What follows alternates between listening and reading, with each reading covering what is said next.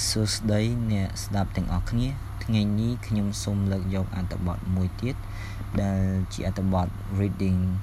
44ដែលមានចំណងជើងថា A Global Compact on Learning ដែលអត្ថបទនេះគឺវាសំដៅទៅលើការដាក់ចេញនៅសកម្មភាពទៅលើការអភិវឌ្ឍវិស័យអប់រំនៅឯប្រទេសកំពុងអភិវឌ្ឍន៍ ដោយដែលយើងដឹងហើយនៅក្នុងពិភពលោកទាំងមូលនេះចំណេះដឹងគឺជាគុណសោមួយសម្រាប់ការចូលរួមរបស់ប្រទេសទាំងអស់នៅក្នុងវិស័យសេដ្ឋកិច្ចពិភពលោកនិងឱកាសជាច្រើននាពេលអនាគតរដ្ឋាភិបាលក៏ដូចជាអង្គការអន្តរជាតិមានដូចជាអង្គការសហប្រជាជាតិនិងធនាគារពិភពលោក បានដាក់ចេញនៅវិធានការជាច្រើនដើម្បីស្រង់យកទិន្នន័យនិងផ្ដល់ដំណោះស្រាយទៅកាន់បញ្ហាក្នុងវិស័យអប់រំ។ បញ្ហាជាច្រើនបានកើតឡើងចំពោះសិស្សដែលរៀននៅឯសាលានិងសិស្សដែលមិនបានមានឱកាសនៅរៀននៅឯសាលាតើយើងគួរធ្វើដូចម្តេចដើម្បីធានាថាក្មេងៗនិងយុវជនទទួលបានឱកាសក្នុងការអឺទទួលបាននូវចំណេះដឹងខ្ពង់ខ្ពស់ដែលអាចអភិវឌ្ឍជំនាញនិងចំណេះដឹង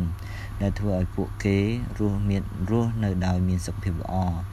និងជីវិតដែលរស់រវើក និងមមាញឹកហើយអាចសម្របខ្លួនជាមួយនឹងពិភពលោកដែលកំពុងតែផ្លាស់ប្ដូរយ៉ាងលឿនរហ័ស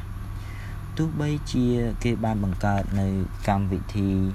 one size fits all approach កំណែទម្រង់ការអប់រំជាច្រើនគឺទទួល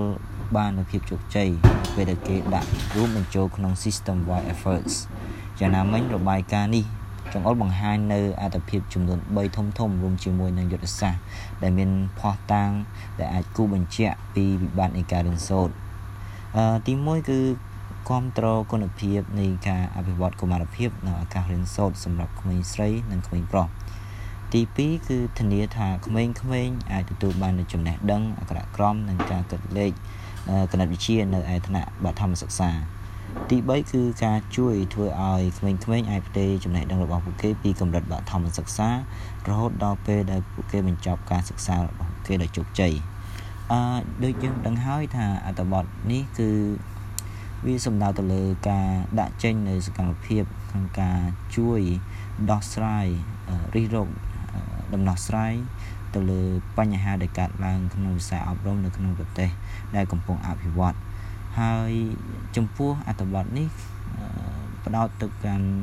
កំណត់របស់ខ្ញុំខ្ញុំគិតថាគឺជាអត្ថបទមួយដែលគួរឲ្យចាប់អារម្មណ៍ពីព្រោះវាបានបង្ហាញនៅវិធីសាស្ត្រក៏ដូចជាយុទ្ធសាស្ត្រជាច្រើនសម្រាប់ដោះស្រាយនៅបញ្ហា ដែលក្មេងៗកំពុងតែជួបប្រទះក្នុងឱកា